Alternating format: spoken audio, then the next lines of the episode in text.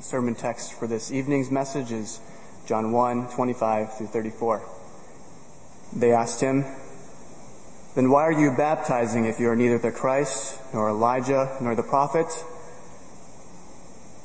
John answered them, I baptize with water, but among you stands one you do not know, even he who comes after me, the strap of whose sandal I am not worthy to untie. These things took place in Bethany across the Jordan where John was baptizing. The next day he saw Jesus coming toward him and said, Behold, the Lamb of God, he who takes away the sin of the world. This is he of whom I said, After me comes a man who ranks before me, because he was before me. I myself did not know him, but for this purpose I came baptizing with water, that he might be revealed to Israel. And John bore witness, I saw the Spirit descend from heaven like a dove, and it remained on him. I myself did not know him, but he, he who sent me to baptize with water said to me, He on whom you see the Spirit descend and remain, this is he who baptizes with the Holy Spirit. And I have seen and have borne witness that this is the Son of God. Amen. Let's pray.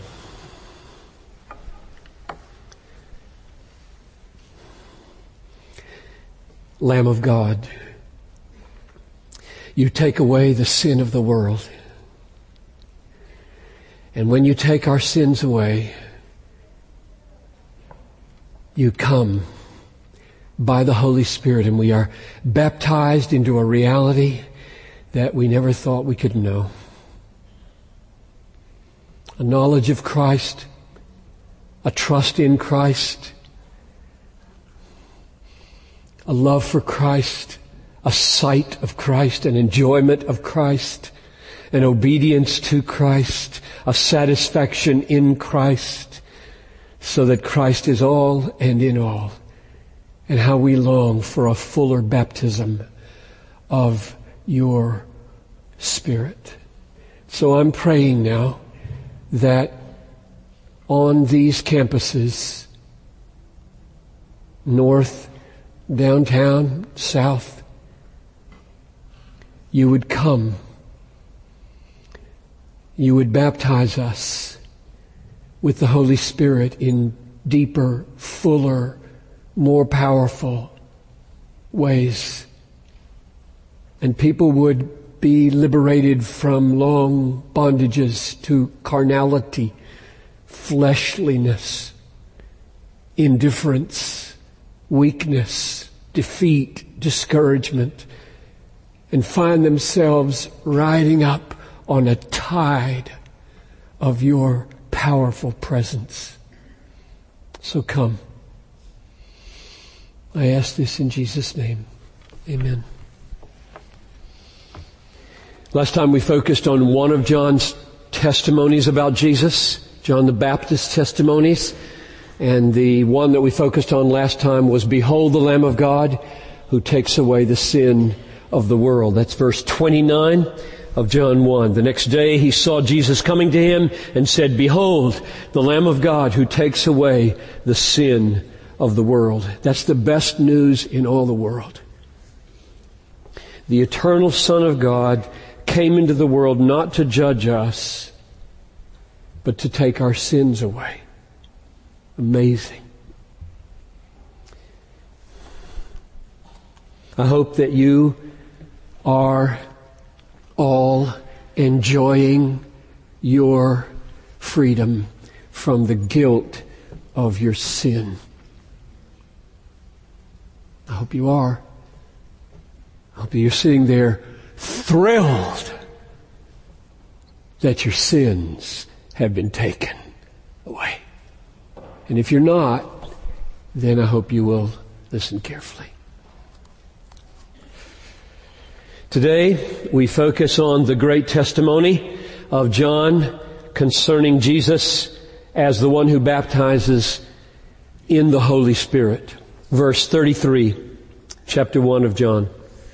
I myself did not know him, but he who sent me to baptize with water, that is God, this God who sent me to baptize with water said to me, He on whom you see the Spirit descend and remain, this is He who baptizes with the Holy Spirit.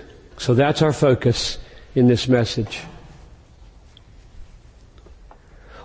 What does it mean that Jesus baptizes with the Spirit? Why did John make this part of his message? There are a hundred things he could have said about Jesus, which he didn't say. He said this. Why? And when he said it, why is it a testimony to the greatness of Christ and not mainly to the greatness of the Spirit? Why doesn't this testimony look like it's making Jesus a mere stepping stone to the real deal of the Holy Spirit? I mean, John is supposed to be preparing the way of the Lord. Behold, there he is. He's walking God in the flesh. And he ascribes to him, he's the one who baptizes with the Spirit. Why is that a tribute to Jesus mainly? And not mainly a tribute to the real action that he will give? Those are our questions. Now the first thing to notice, because it shapes everything, is that John, the writer of the gospel, sets up a contrast between John the Baptist's baptism with water and Jesus' baptism with the Holy Spirit. So let's watch how he does this. Verse 31. I myself, John the Baptist says, I myself did not know him, but for this purpose I came baptizing with water that he might be revealed to Israel. So here he is again doing his not thing. Remember that sermon? The not sermon?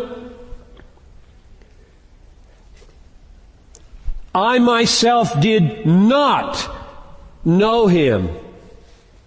I'm not the Christ. I'm not the prophet. I'm not Elijah incarnate. I'm not the great knower. Knowledge is not originating with me. I don't know who this is except what God tells me He is. I'm just a voice telling you that the God of Isaiah 40 is here in the flesh. And I'm, I'm a baptizer in water. Just H2O. He didn't know that.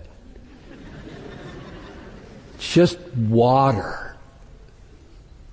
But He, when He comes,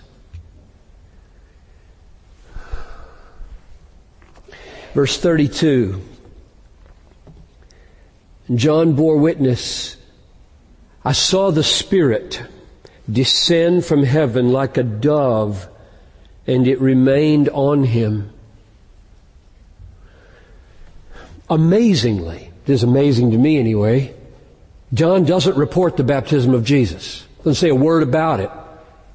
You read John, you wouldn't even know Jesus was baptized.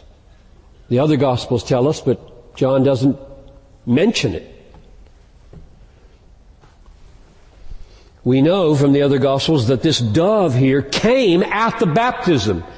Jesus was baptized and the dove came down, symbolizing the Holy Spirit.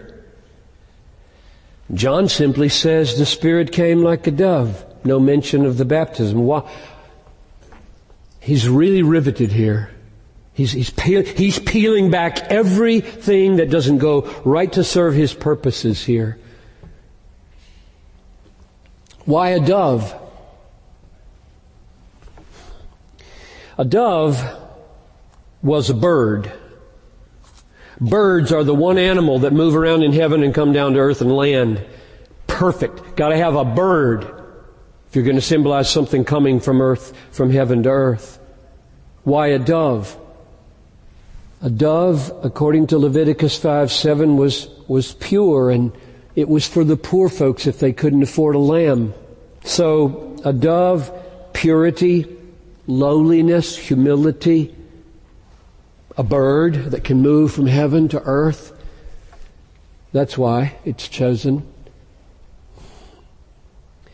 Most suitable symbol of the Holy Spirit because as we're going to see, the Holy Spirit is the most humble, self-effacing person of the Trinity. He's always moving into the background and putting forward the Father and the Son. So John totally omits the baptism of Jesus without any mention and focuses everything on one thing. The Holy Spirit came on Jesus and remained on him. Look at that phrase at the end of verse 32.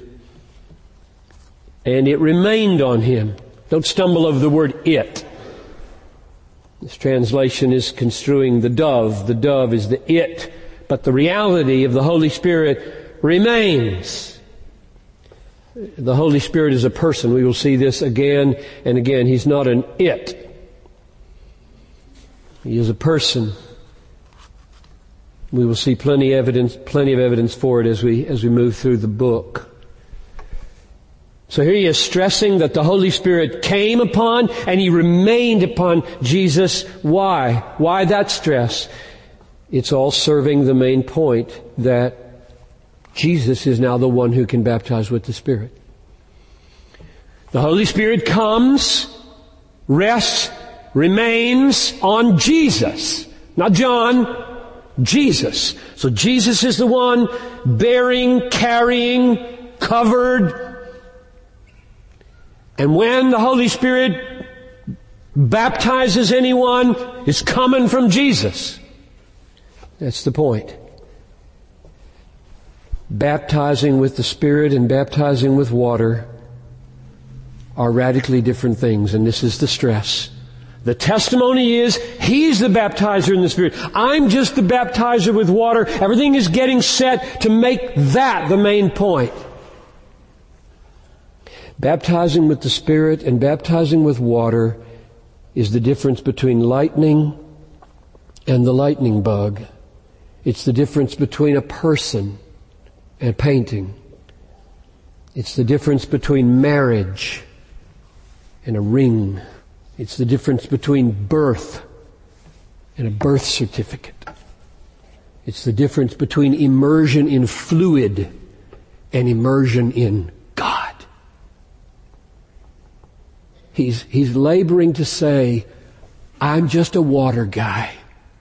He's a God guy. He's a spirit guy.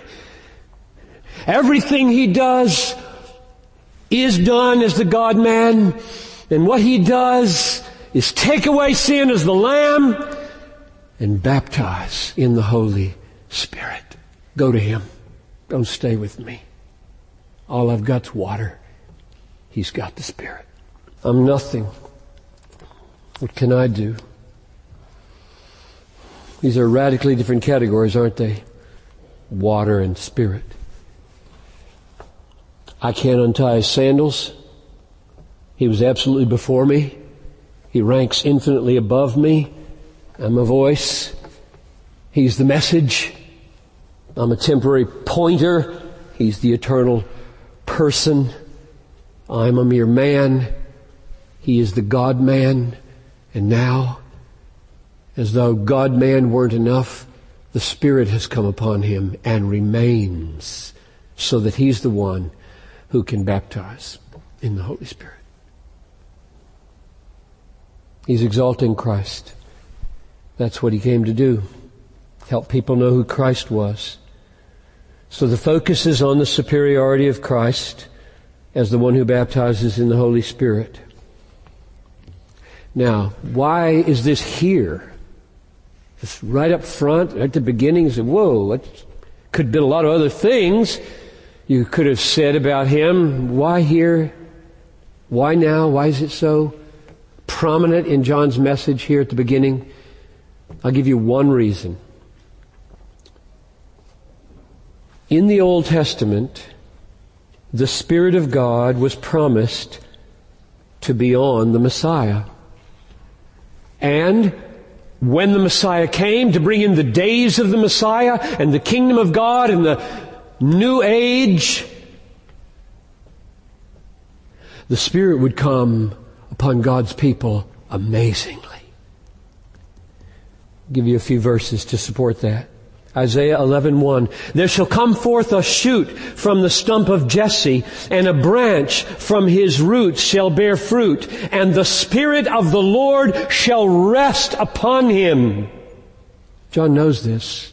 John the Baptist, the prophet, knows this. If he's going to present Jesus as that one, that Messiah, that coming one, this needs to be said sooner or later.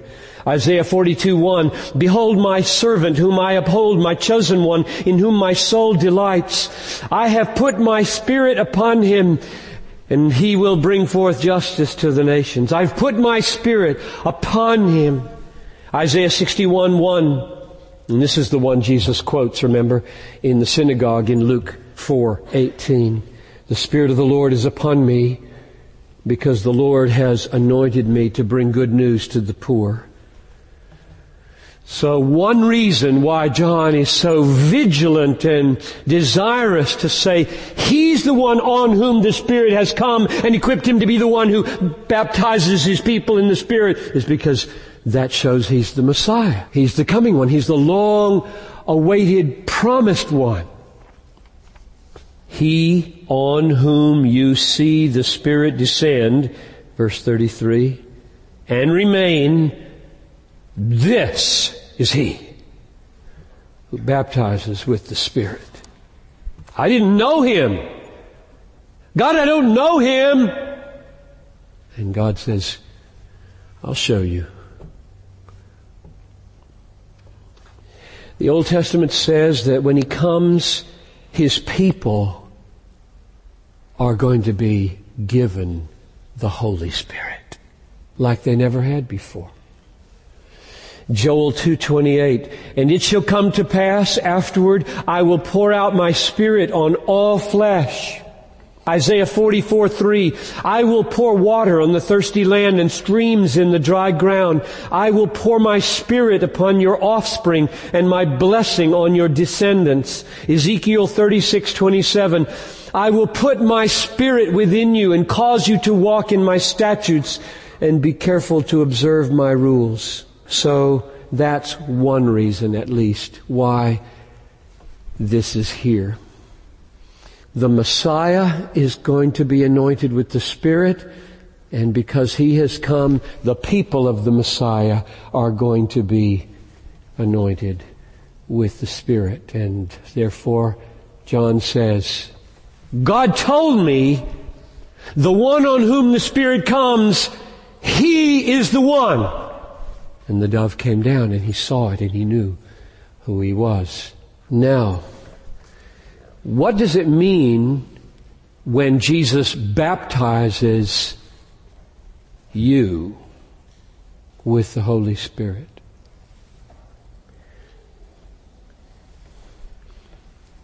Verse 33, at the end of the verse, just get it clear that this is the focus. This is he who baptizes with the Holy Spirit. So what does that mean? It means, first of all, that from now on,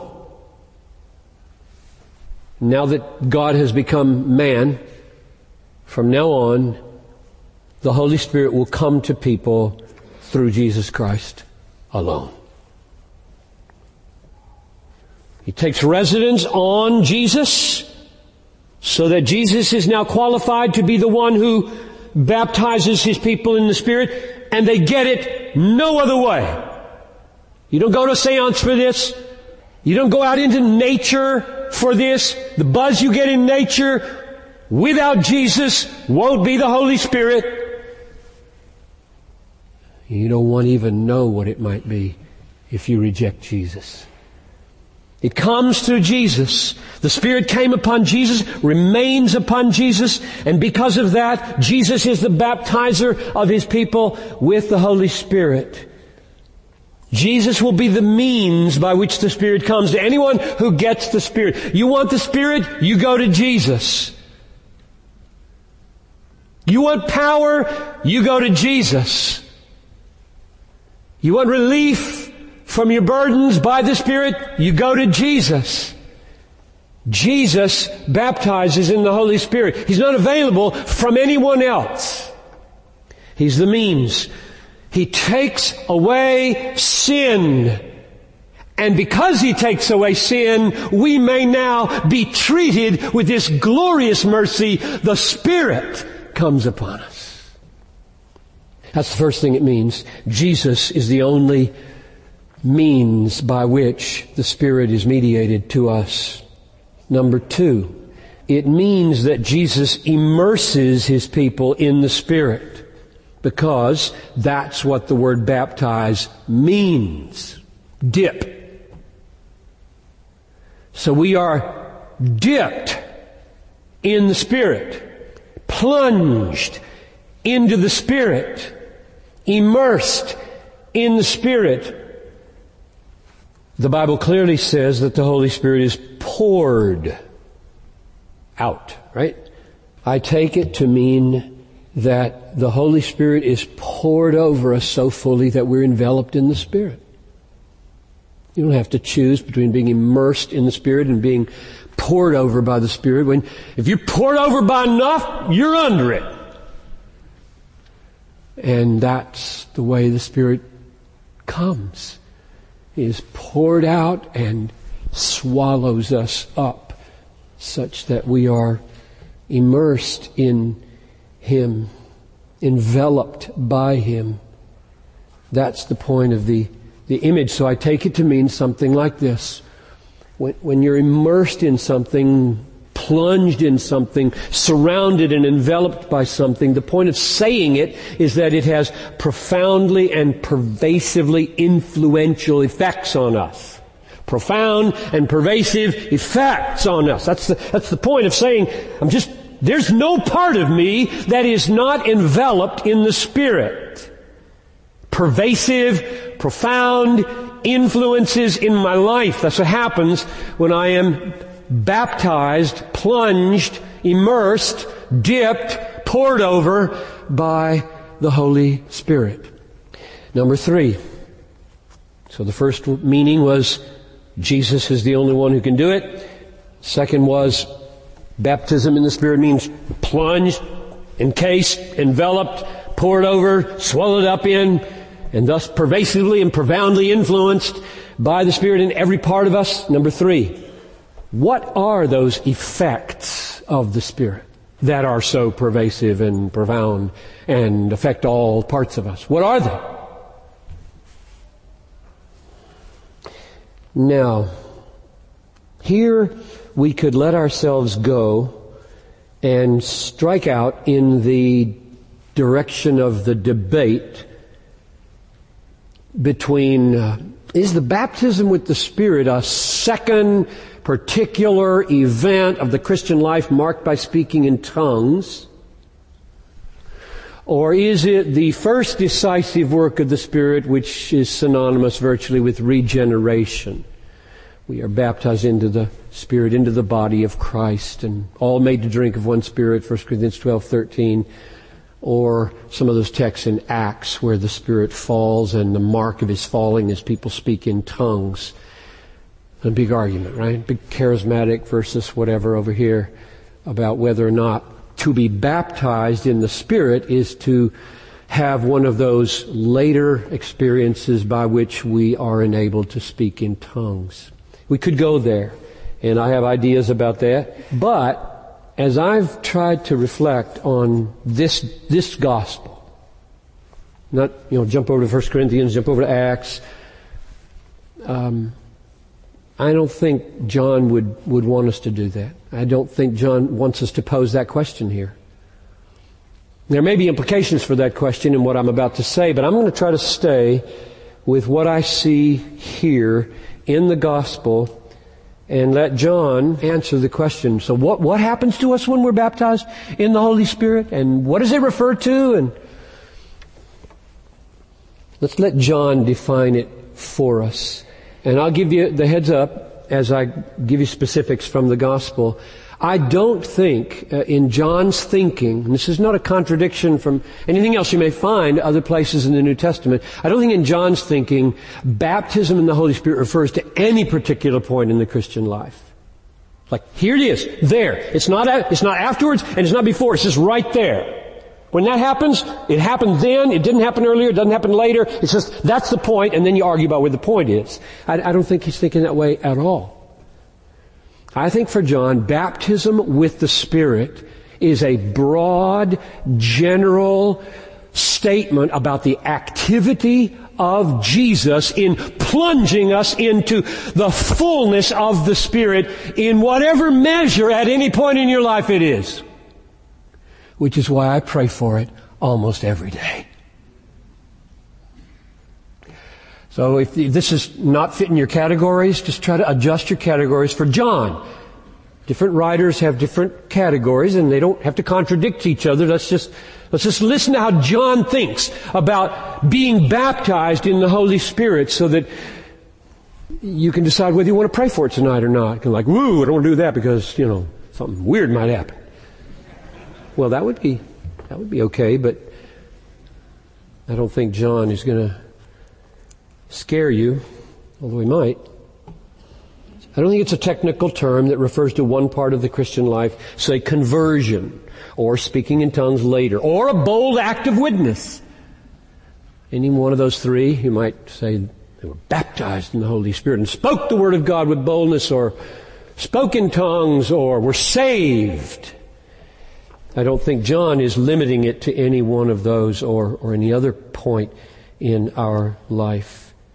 So let me give you some examples of what I think John means. If, if you're, if you're not, I'll go to the text in a minute. If you're not born again, what I'm saying is, just to kind of help your category shape here, if you're not born again, one way to describe what you need now, tonight, today, if you're not born again, one way to describe what you need is you need to be baptized with the Holy Spirit. That's what you need. If you're not born again. That is, you need to be plunged by Christ and seeing Him and coming to Him, plunged by Him into a, a power called the Holy Spirit, the person, plunged into Him such that you're awakened from the dead made to be a believer and a receiver of Jesus and given eyes to see. That's what you need. And that happens by this amazing electric connection with the Holy Spirit wrought by Jesus Christ the baptizer. Or, if you are born again, a believer, a born again believer here in this service, but you are languishing, this, would, this is going to describe a lot of you languishing in a season of weakness and fear and defeat. Okay? Anybody with me? Languishing in a season of weakness and fear and defeat. One way to describe what you need, it's not the only biblical way to say it. One way to describe what you need is you need to be baptized with the Holy Spirit. That is, you need a fuller, richer, deeper, stronger experience of the Holy Spirit enveloping you, destroying all that fear and all that defeat. Don't, don't get into a pickle with this term as though if I pray for it and something good happens to me, then I should never pray for it again. We need it all the time in greater or lesser no, never lesser. greater measures all the time. We have greater or lesser need for it, perhaps I should say, because sometimes we're experiencing it wonderfully. So I don't take baptism with the Holy Spirit as a technical term. I'm going to try to show you how I take it specifically. Let's go to John. I mean, you can go to these texts with me. I'm going to look at four texts and give you four meanings that I think if you were to go up to John the writer of the gospel and say, what did John the Baptist mean? In saying that Jesus is going to baptize his people with the Holy Spirit, I think John would say, well, let me, let me show you a few things that I'm telling you about the Spirit, and this is what he does. So that's, I'm letting that be my guide rather than jumping over around the New Testament to fill up John's meaning. Number one, the Holy Spirit gives new life. This is John 6:63 first. It says, John 6 verse 63, it is the Spirit who gives life. So, dead people need the Spirit. to do something. And I think John would say, when Jesus comes to a person in the gospel, if he is pleased in his great sovereign mercy, he can wrap them into the Holy Spirit, plunge them into the Holy Spirit, and they live. Like throwing them into a life-giving ocean of grace and power. And they live. John chapter 3 verse 3. The new birth. Jesus answered him, Truly, truly, I say to you, unless one is born again, he cannot see the kingdom of God. No mention of the Spirit yet, but verse 6. That which is born of the flesh is flesh. That which is born of the Spirit is Spirit. In other words, my spirit is dead until the Spirit makes me alive. And then I'm a spiritual person. So what has to happen is uh, a baptism into the life-giving power of the Holy Spirit. Otherwise we stay dead. Number two. The Holy Spirit makes us not just life getters, but life givers. The Holy Spirit is given. We are baptized in the Spirit. We are plunged into the Spirit enveloped in the Spirit, so that one, we will be life getters, will live, and the other will be life givers. And you know where I'm going. Chapter 7, verses 38 and 39.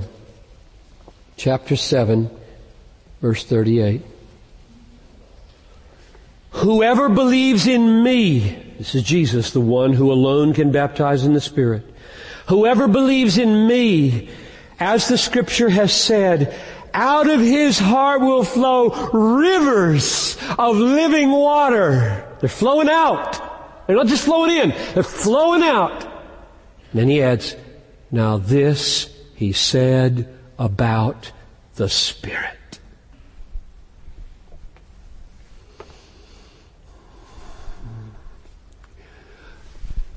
The Spirit is poured out we are enveloped in Him such that He becomes life to our dead souls. And one of the effects of that life is that a river begins to flow out.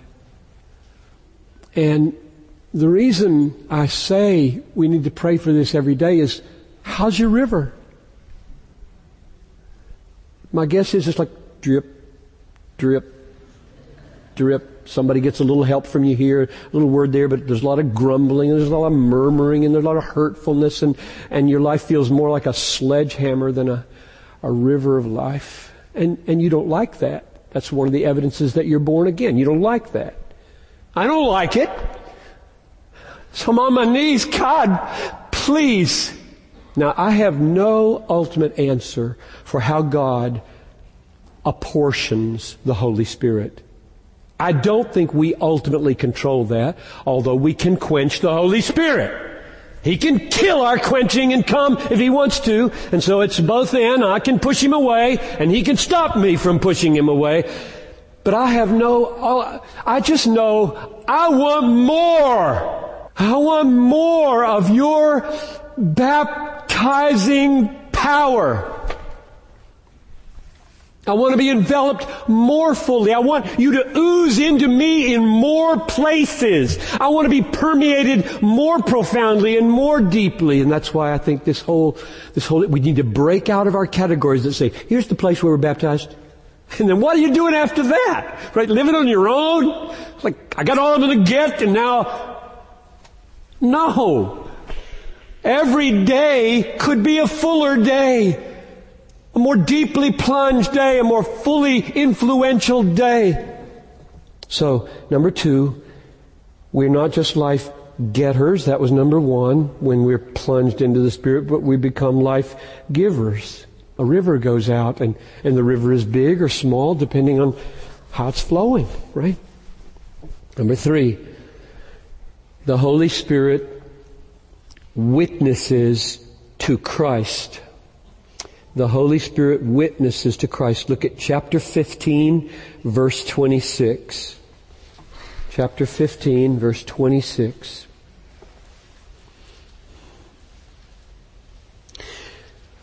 When the helper comes, sometimes the word paraclete is used. It can also refer to advocate.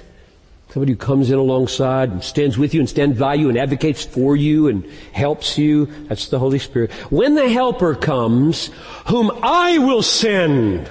He's the baptizer, right? I'm, when you get it, I give it. Don't go anywhere else for this. Don't do any mumbo jumbo for this. You go to Christ and His death and resurrection and person and word and great work on your behalf and because of Him, please. When the Helper comes, whom I will send to you from the Father, the Spirit of truth who proceeds from the Father, He will bear witness about me.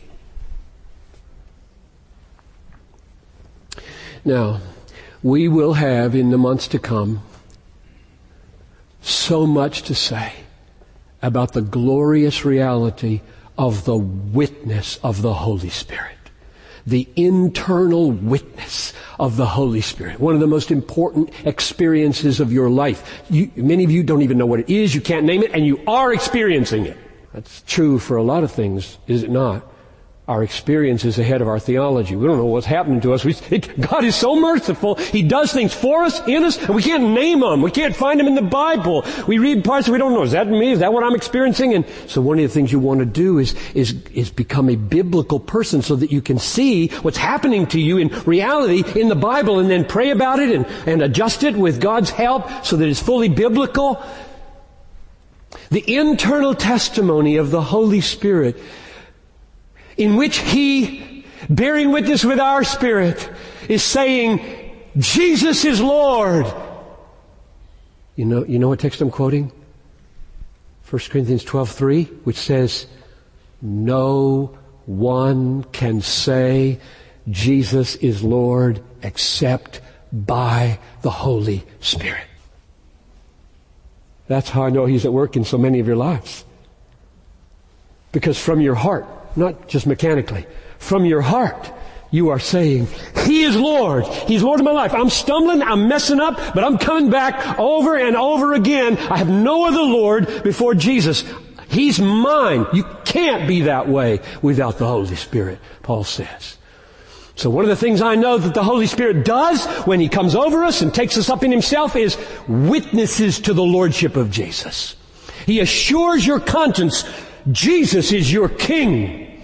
Jesus is real. Jesus is true. Jesus is more precious than porn. That's the Holy Spirit that gives you that deep conviction. That's number three. Finally, number four. The Holy Spirit, this is just taking number three and stretching it out and giving it focus and specificity. The Holy Spirit glorifies Jesus Christ. This may be, according to J.I. Packer in his really good book, Keep in Step with the Spirit. If you want to read a book on the Holy Spirit, I would recommend that one, Keep in Step with the Spirit. He says this, this verse, this statement, this purpose of the Holy Spirit is probably the all-integrating work of the Spirit. Everything else is going here. This is the hub. Everything else is relating here. And this is what it says. John 16, 14. John 16, 14. When the Spirit of truth comes, jumping forward a few words, He will glorify me. That's Jesus talking. When the Holy Spirit comes, when the Spirit comes, He will glorify me, for He will take what is mine and declare it to you.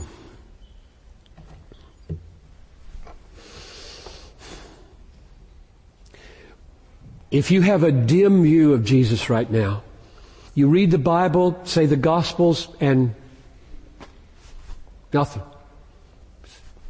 I'll close the Bible, go to my computer. Do you need to be baptized with the Holy Spirit? Afresh? More deeply? I'm not saying you aren't a Christian. You know, I'm not saying that. I'm saying this act of Jesus in immersing us happens continually for believers and with greater or lesser extraordinariness from day to day. Which is why our days can be so up and down. What we need is for some power beyond ourselves working in us to glorify Jesus in our hearts. He glorifies Jesus. That is, He makes Jesus look great to the human heart. He makes Jesus look magnificent to the human heart. That's what glorified Jesus inside of you means. Your heart, because of the work of the Spirit, sees Christ as magnificent.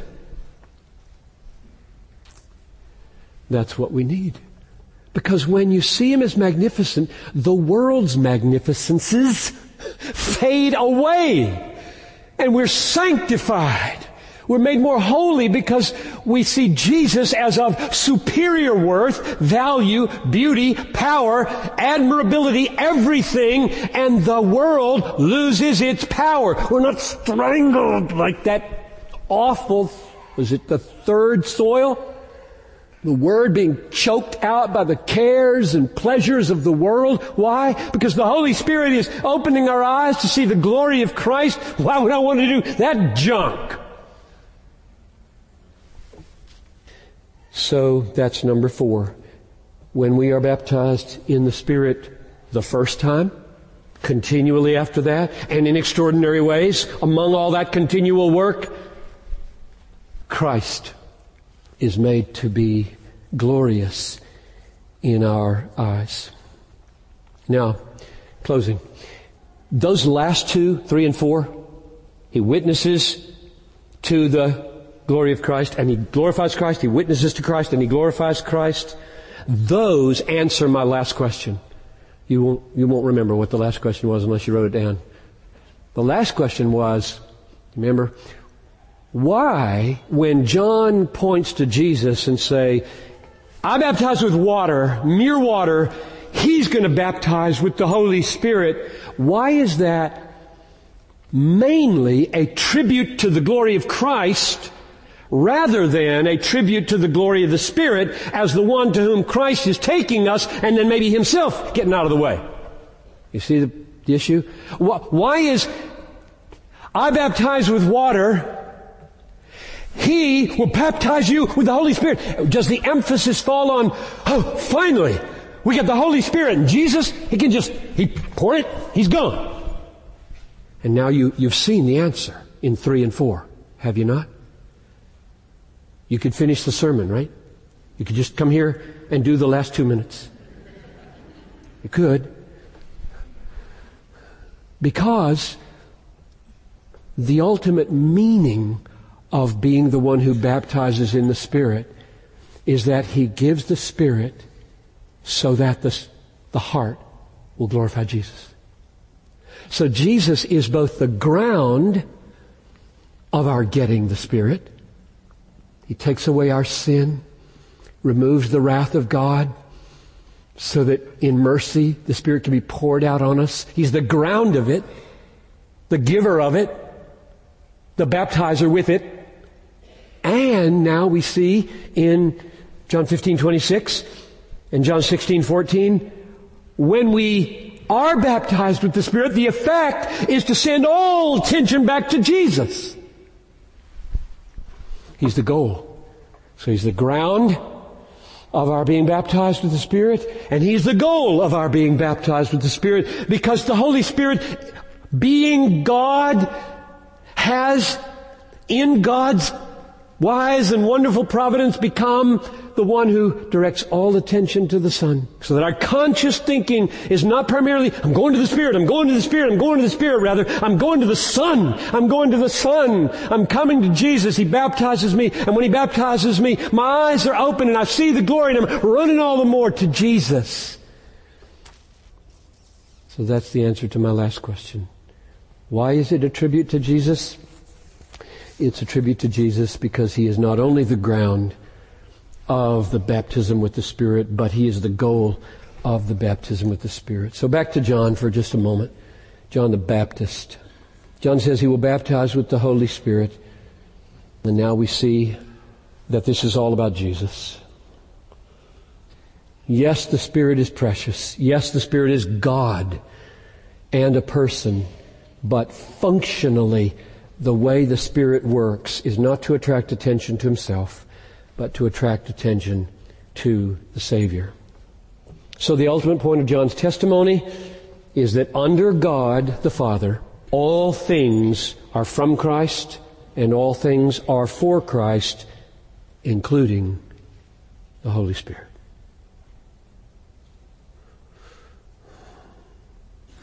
All things under the Father are from Christ. I will send the Helper. And all things are for Christ. He will glorify me. The main reason, folks, that we need the baptism of the Holy Spirit, this great outpouring of the Spirit, this great immersion, enveloping in our spirit over every part of our lives is because we're not doing very well. I mean, how, how is every part of your life affected by the Holy Spirit? Or better to say it this way. Is every part of your life devoted to magnifying Christ? Is the way you use every part of your life making Jesus look good?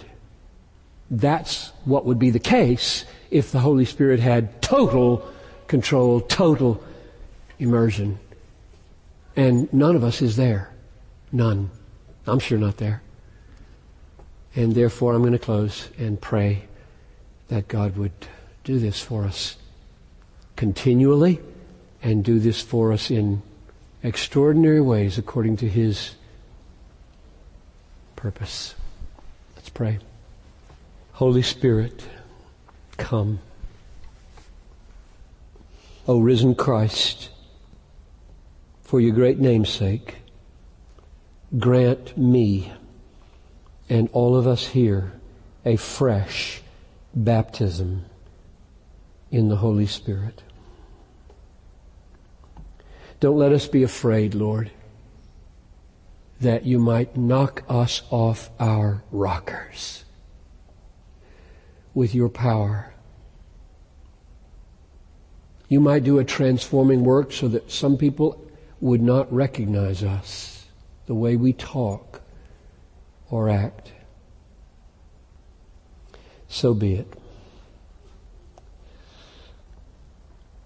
We pray this in the all powerful, merciful, baptizing name of Jesus. Amen.